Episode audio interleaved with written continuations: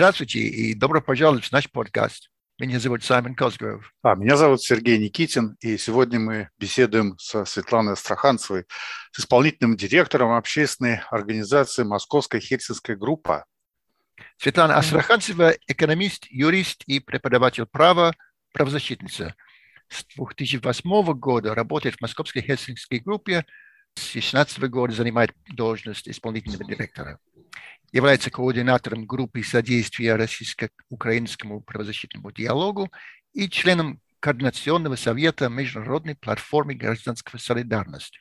Говорить мы сегодня будем о многом, каково быть правозащитником в Российской Федерации на сегодняшний день, чем занимается Московская Хельсинская группа, сокращенно МХГ, есть ли какой-то диалог между правозащитным обществом и властями, и Актуален для сегодня вообще гражданский контроль? Какие вообще перспективы с правами человека в России?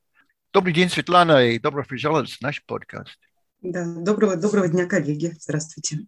Надо, конечно, отметить, что мы говорим, как сказать, в тревожные дни, когда мы не знаем судьба мемориала, что будет с мемориалом. Да, держим, так сказать, пальцы, надеемся. Светлана, вы приблизительно ровесница МХГ. А, а вот какой ваш путь, что вас привело в эту организацию? Вообще, почему вы стали правозащитницей? Э, да, я действительно ровесница. У нас с МХГ год разницы. Я чуть постарше, буквально на год. Вот, но так-то я хочу сказать, что правозащитницей, мне кажется, не становится, как это сказать, это какое-то состояние души, а, вот, но да, действительно меня судьба в какой-то момент привела в МХГ, и я судьбе за это очень признательна. Начало карьеры, конечно, было в бизнесе, и как-то имея три высших образования в своем багаже, вы их перечислили, я постоянно сталкивалась э, с... Ну, то есть у меня какое-то было недопонимание, почему там не, не работают наши, казалось бы, нормальные законы. Да? Я была бизнесменом, и конечно, тогда не было таких вопиющих в моем поле зрения законов, как закон об иностранных агентах и прочие вещи, и вообще это было задолго до.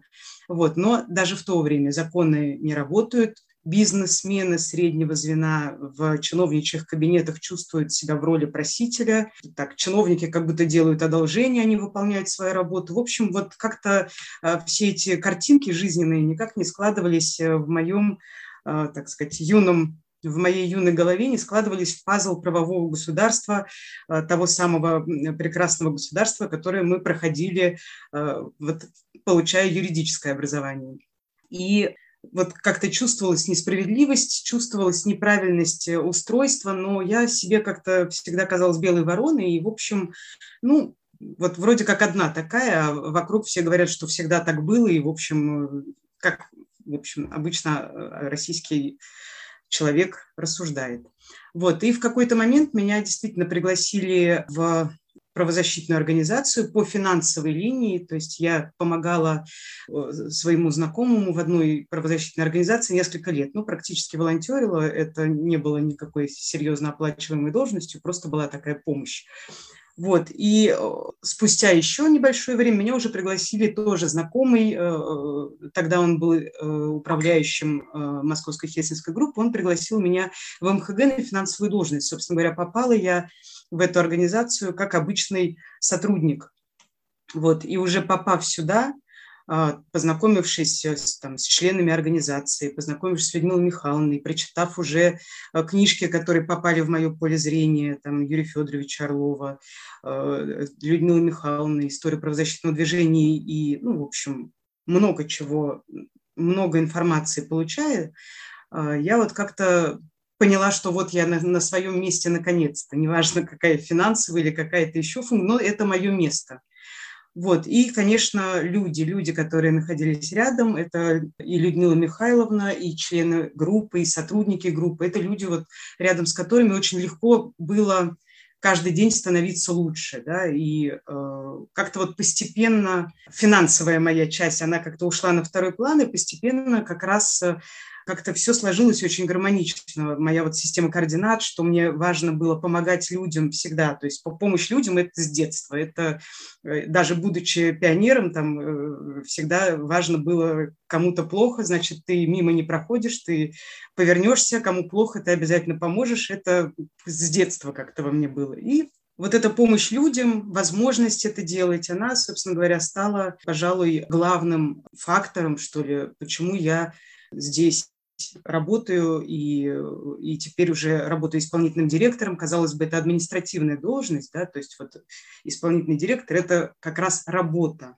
А вот правозащита, помощь людям и участие в, в даже в обсуждениях как должна устроена быть э, Россия, да, и какие изменения нужны, участие в важных э, каких-то общественных э, изменениях, это вот уже какое-то душевное состояние, это вот очень, то есть это мое место.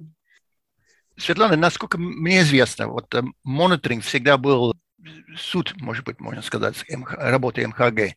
И вот если читать из миссии, а, МХГ, вот э, читаю, группа содействует соблюдению прав человека и построению демократии в России, выявляет нарушения прав человека в РФ и принимает меры для того, чтобы Россия соблюдала международные обязательства в области прав человека. Так что такой вопрос. Вот сегодняшний день, насколько возможно мониторинг действий властей, когда мы знаем, насколько власти давят на организации гражданского общества и, на, в общем-то, на, на людей.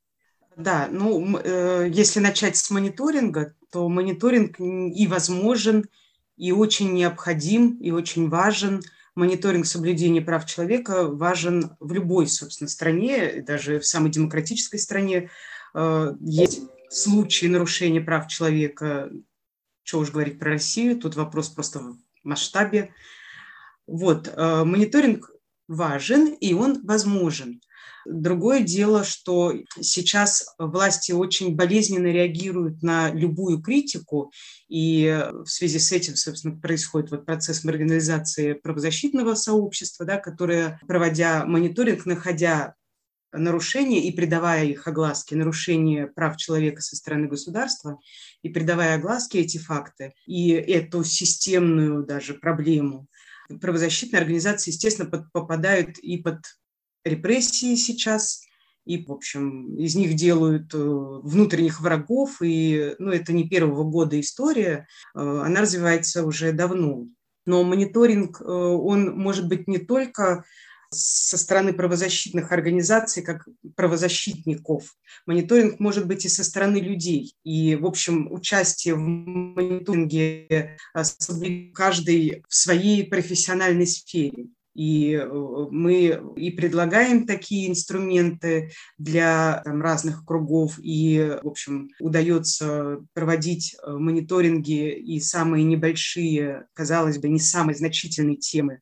Но люди, участвующие в таких мониторингах, они просто чувствуют свою причастность к какому-то общественно важному действию. И важно в том числе и людям, давать возможность быть причастными и находить возможность использовать результаты такого мониторинга даже в небольших улучшениях. То есть глобальный мониторинг, э, в любом случае он ведется, невзирая на э, репрессии со стороны власти в отношении правозащитного сообщества, очень качественно и эффективно ведется мониторинг разными правозащитными организациями, в том числе МХГ. Просто когда МХГ была почти, ну или, скажем так, одной из редких правозащитных организаций в России и очень ну, такой мощной правозащитной организацией, э, практически не было других, более профессионализированных правозащитных организаций, которые бы вели мониторинг. Поэтому мы вели такой широкий, многотематический мониторинг и э, многорегиональный мониторинг. Сейчас, в принципе, есть очень много эффективно работающих коллег-правозащитников в разных сферах, которые очень качественные, глубокие, большие мониторинговые доклады готовят ежегодно. И Просто если вы спрашиваете про возможности, это возможно, это происходит. И эти доклады становятся основой для обсуждений, в том числе на международных площадках, они становятся основой для обсуждений внутри в России и на, тоже на разных площадках, не только внутри правозащитного сообщества. Вот. Что же касается реакции давления на власть, ну тут как бы вопрос так не стоит, чтобы давить на власть, да? скорее вопрос стоит о том, чтобы искать э, возможности разговаривать с властью, да? то есть искать повод, э, чтобы обращать внимание акторов, государственных акторов на те нарушения, которые, очевидно, требуют внимания. Ну, сейчас это, конечно, тема пыток, э, которая вот вскрылась благодаря файлам ГУЛАГу нет, которые опубликовали, но, в принципе, и до этого тема пыток периодически всплывает э, в разных самых невероятных каких-то разящих душу историях. И на этой теме как-то наиболее видно реакцию власти, то есть э, сразу, конечно, кидается что-нибудь там, э, кого-нибудь снять, поменять, там, э, кого-то немножечко привлечь. Вот. Но и э, есть такие истории, как там нагрудные знаки полиции. Это тоже, в принципе, результаты постоянного многолетнего мониторинга, который осуществляла группа молодежная такая «Огонь», которые каждый раз, проводя мониторинг, каждый раз направляли свои рекомендации, что вот очень важно, чтобы был нагрудный знак. Почему? Потому что, потому что там невозможно идентифицировать сотрудников, которые там нарушают конституционные права, которые применяют насилие чрезмерное. И вот как-то постепенно, э, видите, появляются нагрудные знаки. Конечно, есть эксцессы исполнителей, которые эти знаки пытаются прятать, но системно знак должен быть. И это как другого уровня работы уже, да, чтобы все-таки эти знаки не прятали. Но сейчас э, два года последних уже нет даже повода с этим работать, потому что мы на улице теперь-то не можем выходить э, особенно. Ну, в общем, есть реакция власти на э, мониторинги, и есть острота и необходимость таких мониторингов, и есть такая возможность. Пока вот в этой сфере ничего особо не поменялось. Насколько это помогает МХГ, что вы не являетесь иностранным агентом? Что, насколько я понимаю, да, как только организация попадает в список, тогда трудно, ну, вообще отношения с властями становятся невозможными. Да, действительно, МХГ, не являясь иностранным агентом, а, может быть, а, пожалуй, тоже уникальный инициатор таких а, мониторинговых кампаний, потому что государственные институции, государственные органы, они обязаны, в принципе, почти каждый государственный орган обязан общаться, коммуницировать с общественной организацией. Есть у него такая обязанность. И когда обращается Московская Хельсинская группа, тут возникает некое обязательство все-таки там либо отказать под какой-то э, желательно благовидной причиной, либо уж э, что делать, значит, ну проводите свой мониторинг, мы даже получим ваш отчет. А, и даже его прочитаем и ответим вам на него. Э, действительно, эти организации, которые вносятся в разнообразные реестры иностранных агентов, они, к сожалению, а, теряют возможность такого, такой коммуникации с органами власти. Это серьезный, ну, серьезный рычаг, который вот мы стараемся, собственно говоря, сохранить, рычаг влияния на власть, серьезный, опять-таки, в контексте наших реалий. Ну вот мы стараемся его сохранять.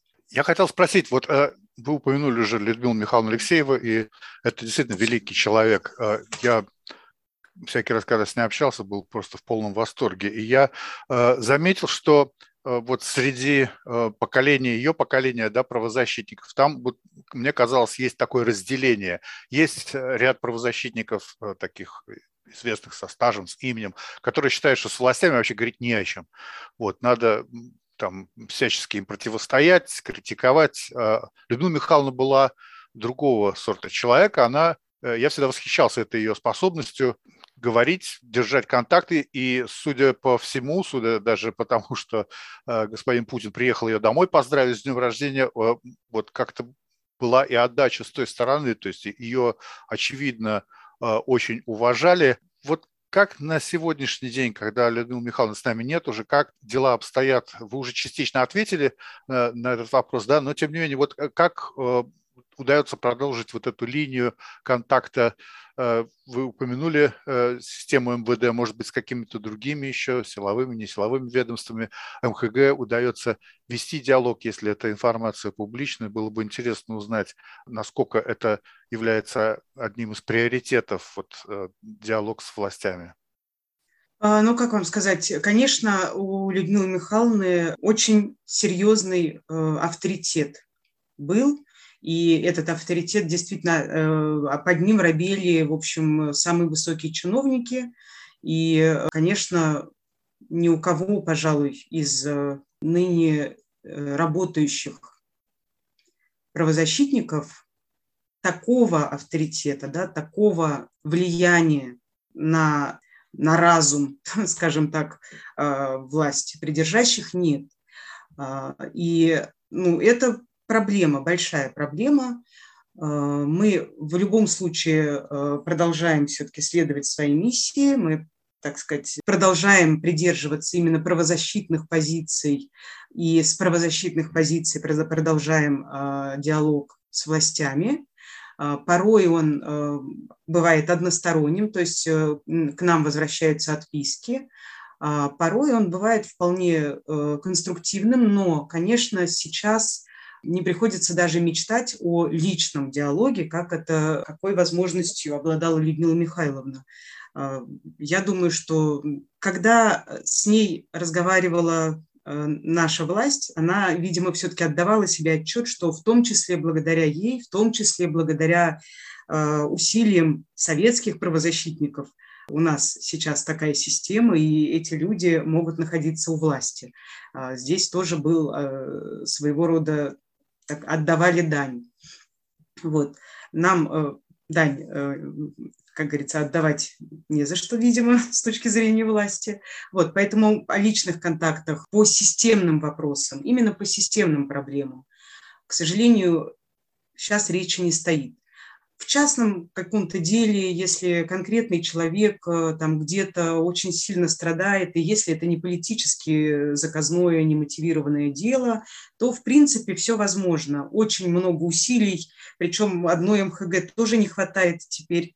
То ли власть такая стала уже просто костенеет, понимаете, э, на советский манер, то ли может быть, нам действительно не хватает авторитета, и, в общем, это тоже фактор.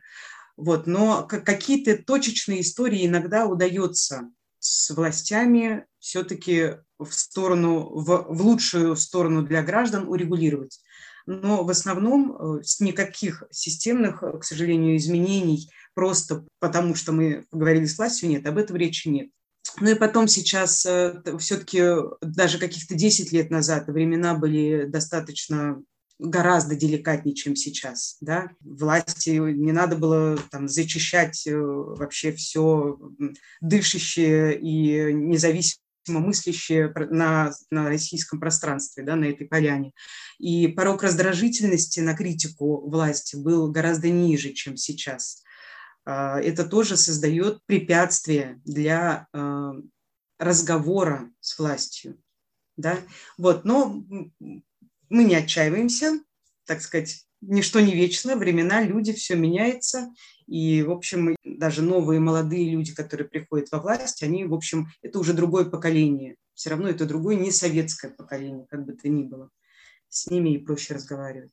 Светлана, кстати, у меня такой вопрос, который пришел в голову. Я знаю, что у, у МХГ есть особая конструкция, да, потому что у вас есть члены, но члены это, скажем, не те, которые я не знаю, хотят участвовать или, скажем, платят какой-то э, там какие-то деньги, это люди, которые вы, наверное, э, выбираете. Можете рассказать, как это работает, эта система вот, э, членов МХГ? Что, что это а, такое? Ну, обычно, на самом деле, обычно на собрании членов группы, ну, Почти на каждом собрании обсуждается возможность расширения состава, принятия новых членов. И, э, в общем, всегда э, обсуждаются, может быть, даже какие-то э, наши коллеги, люди, вот, которых кто-то предлагает, так сказать, пригласить в члены группы. Вот, их, но... их сколько? Сколько людей являются членами? Сейчас 20, 23 человека. И, в общем, насколько я э, знаю, сейчас пока нет такой цели расширять серьезно состав членов группы. Это очень такое монолитное сообщество, и, в общем, решение, например, даже о принятии новых членов, они принимаются непременно консенсусом, то есть не должно быть никаких возражений. И это очень важно. Я уже тоже как член группы так сказать, хочу подтвердить, как это важно, мы бережем именно э, вот это наше единство э, во мнении, э, то есть все должны быть согласны с тем, что там, у нас появляется новый член организации. И так последние годы принимают раз в год-то точно Собственно, у нас собрание два раза в год проходит. Вот ну, на одном предложили, на другом приняли. Такое вот в последнем году все время, по-моему, происходит. Вот Илью э, Георгиевича Шаблинского приняли в прошлом году в члены группы. Тоже очень... Ну, для нас просто это и каждый раз очень почетно, что мы-то только приглашаем, а еще же человек должен согласиться принять наше приглашение. Вот. Интересно, спасибо. Вопрос по поводу э, одного мероприятия. Не знаю, насколько это типично, но э, насколько нам известно, вы э, планируете мастерскую по гражданскому контролю в Краснодарском крае. Uh-huh. Это, наверное, будет в Сочи. И вот такое мероприятие, насколько это возможно сейчас, наверное, это возможно, раз вы так планируете, и и ну, как... вот по, по, по мероприятию этого года у нас пока ответа нет. Мы, конечно, э, каждый раз, когда затеиваем какой-то мониторинг любого органа власти, вот в данный момент это полиция, мы непременно пишем туда письмо, описываем, почему мы хотим провести мониторинг, что конкретно мы хотели бы посмотреть, да, и э, в чем конкретно мы можем, в том числе не мы, а мониторинг, результаты мониторинга могут помочь этому органу власти стать лучше для граждан, потому что любой орган власти все-таки это сервис в первую очередь, да, это сервис для граждан, а не, э, а не как раз э, чиновник, который так сказать, выполняет наши просьбы. Нет. И мы э, пытаемся э, объяснить этому государственному органу, что вот, значит, как это может улучшить их работу, результаты мониторинга. Здесь мы также направили письмо, ждем ответ. В прошлом году у нас не было никаких препятствий со стороны э, Краснодарского полицейского управления. И, в общем, ребята, вот кто участвовал в этой мастерской, они прошли, посмотрели те собственно говоря, те части отдела полиции, которые должны быть открыты для граждан, должны быть в доступе. Вот. Э, но даже если нам вдруг откажут, это совершенно не значит, что не будет э, этой, этой мастерской или не будет мониторинга. Мониторинг-то будет в любом случае. И вот ребята, которые участники мастерской, они в любом случае заполнят э, свой формуляр наблюдателя, но просто они то, что увидят, то и напишут. И как они увидят отношение полицейских э, к э, гражданским наблюдателям, значит, тут будет записано это в анкете. То есть отрицательный результат мониторинга, да, это такой же результат, просто вот он отражаться будет таким образом, что закрылась э, сочинская полиция от э, граждан, от гражданских наблюдателей. Вот. Мы, мы же не э, лазутчики какие-то, не разведчики, мы же не ну, приходим с мониторингом не для того, чтобы найти нарушения и э, там срочно э, везде об этом э, во всех газетах написать. Нет, мы как раз, на, находя какие-то недостатки или ну, действительно есть нарушения, там нет контактов ОНК, нет там еще, еще чего-то. Мы же в первую очередь всегда э, отделу полиции об этом говорим, да, и отдел полиции, в принципе, первым и исправляет этот недочет. Ему, в общем, просто невдомек, что вот надо бы обновить информацию на стенде. И уже людям хорошо, отделу полиции хорошо, и гражданскому контролеру приятно, да, он сделал, в общем, полезное дело.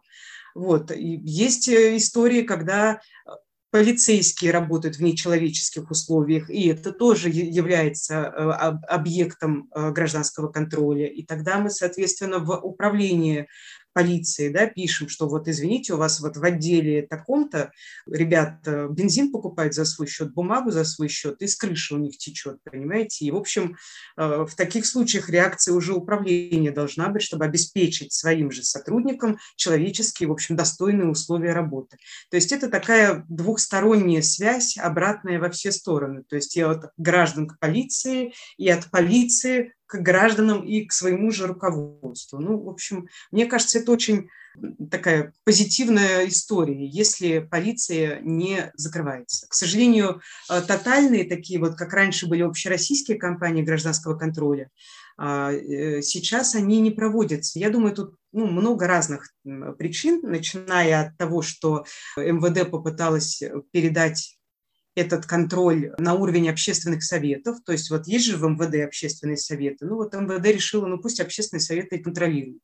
А общественные советы у нас, э, к сожалению, это абсолютно бездействующие э, какие-то структуры. И, в общем, люди, которые там числятся, я даже не уверена, что они э, в курсе, что вот, например, можно взять да пройтись по, по отделам полиции и какие-то отметочки поставить. Вот. Поэтому это, это не сработало. Мы пока новую общероссийскую кампанию не инициируем. Ну вот сейчас в связи с ковидом два года прошло. До этого как раз в 2019 году мы пытались инициировать, но МВД спустило все к своим на уровень общественных э, советов. Не вышло, как я понимаю, ничего хорошего из этого. Ну вот будем работать, как только откроется, будем работать шире. Сейчас пока точечно. Ну, это интересно, что э, Краснодарский край, потому что это не самый простой регион, скажем прямо, как мы знаем, да, вот, а тем не менее получается, что а, вы и мероприятия там проводите, и они даже вас допускают, то есть э, как-то казалось бы, что ситуация совсем мрачная, а, а вон как есть какие-то проблески. Вот по поводу ситуации у меня такой вопрос. Я вчера очень долго смотрел 11-й а, форум «Свободной России», он был в прямом э, стриме, и выступления э, там такие довольно впечатляющие. После, меня, после этого просмотра у меня осталось исключительно э, печальный осадок, какая-то полная депрессия, и похоже, что там все в один э, голос говорили, что никаких перемен в России ждать в ближайшие 20 лет, в общем, если какой-нибудь черный лебедь не прилетит, перемен ждать э, не стоит. Э, и что делать в этой ситуации? Вот как вам э, представляется будущее, может быть, у вас другое видение, будущее право, правозащиты, вообще правозащитной деятельности, будущее прав человека в Российской Федерации в близкой перспективе и в дальней? Ну, смотрите, что здесь сказать. Вообще, конечно, ну, то, что вы там услышали, да, все как бы идет по плану, который давно уже был понятен а, еще с 2012 года, а, когда появились и иностранные, э, в смысле инагенты, нежелательные, и враги, и, в общем, план реализуется, да, то есть репрессии усугубляются действительно, общество милитаризируется, общество нагнет, ну, скажем так, разобщается очень, разрозненность появляется еще больше, и агрессивность. Вот это вот все есть, конечно. И действительно такие, в общем, тоталитарные режимы могут, авторитарные пока ладно, режимы, могут достаточно долго существовать, и Россия сильное государство, и, в общем, можно, конечно, э, такую позицию тоже наверное, как бы слышать и слушать. Вот. Но мне кажется, что, значит, во-первых, все-таки у нас власть э, немножко в курсе, что такое права человека, что вообще есть такое понятие, обязательства у них есть. Они сейчас, конечно, этим успешно манипулируют и э, во внутренней политике, и во внешней, но э, в принципе риторика это им знакома. И еще раз говорю, что сейчас у власти, ну вообще мы видим сейчас, что все ключевые, скажем так, э, позиции российские заняты очень-очень немолодыми людьми. Им на смену все равно кто-то придет. Я не знаю, лучше или хуже, но это не вечная история тоже, ничто не вечно под луной. Вот, э, во-первых, те, кто придут и, может быть, будут помоложе, у них, может быть, другие какие-то цели, установки, другие в голове пазлы, это раз. И два, э, все-таки у нас общество меняется. Нельзя сказать, что оно у нас уже мощное, сильное или там гражданское общество, да, оно там ответственное. Нет, так, конечно, пока и слабое, пока и разрозненное, и э, не такое, в общем, уж, наверное, ответственное, но то, что мы видим, то, что мы наблюдаем, это способность общества мобилизоваться в ответ на там, различные вызовы. То есть сейчас Просто у общества нет такого серьезного запроса на уважение их прав, на уважение их достоинства. Он не возник, этот запрос. Но мобилизоваться общество наше гражданское вполне себе может. И вокруг там, экологических катастроф, и вокруг, я не знаю, там, лесных пожаров, и вокруг ареста Голунова, да, вокруг э, тех же самых иностранных агентов, да, даже 250 тысяч подписантов. Это так или иначе мобилизация людей.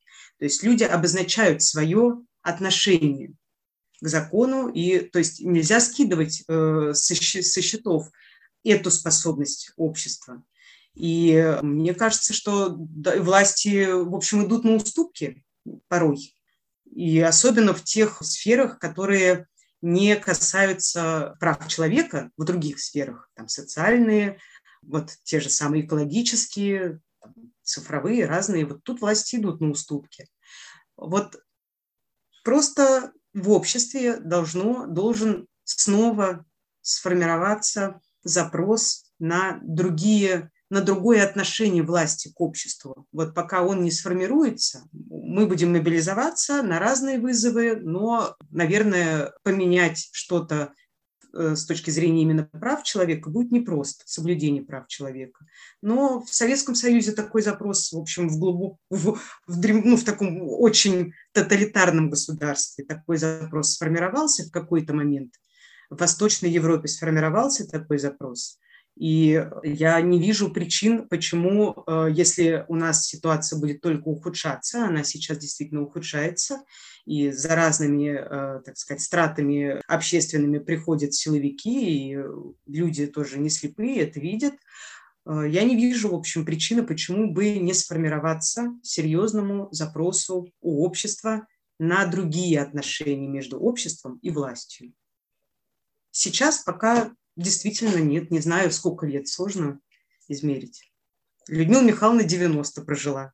До демократической России она уже, к сожалению, сказала, что, ну да, я как бы всю жизнь верила, но, наверное, вот не доживу, но продолжаю верить, что Россия будет демократическим государством. Вот, вот с этой, так сказать, оптимистической точки зрения мы и смотрим на сейчас ситуацию. Да, действительно, я вспоминаю, что она всегда говорила, что я еще увижу э, небо в бриллиантах, да, как-то там у Чехова. Спасибо большое.